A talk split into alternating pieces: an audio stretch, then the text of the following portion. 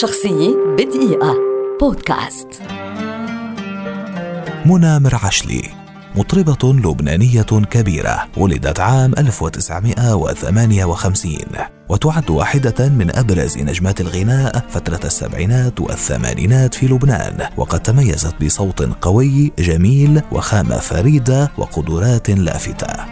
كانت بدايات منى مرعشلي في برنامج استوديو الفن عام 1973 حيث برزت كموهبة فذة وأذهلت الجميع بصوتها وعرفت بغنائها لكوكب الشرق أم كلثوم بطريقة استثنائية لتنطلق بعد نجاحها في البرنامج في مسيرة فنية لم تكن طويلة ولا غزيرة الإنتاج لكنها كانت مهمة من ناحية الجودة إذ أن ما قدمته رغم أنه كان قليلا بالكم إلا أنه كان قيما بالنوع.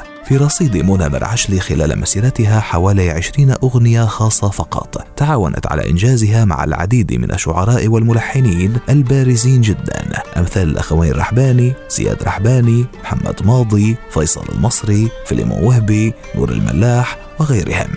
ومن أبرز تلك الأغنيات نذكر شمس المغارب سألت كل مسافر تركني انسالي اسمي لك شو عندنا علشان عيونك ليه تحلف بعنيا ومالي ومالك يا هوا في الخامس من ديسمبر عام 2016 وبعد ابتعادها عن الفن لسنوات طويلة رحلت منى مرعشلي إثر نوبة قلبية أصابتها عن عمر ناهز 58 عاما بعد شهرين فقط على رحيل والدتها.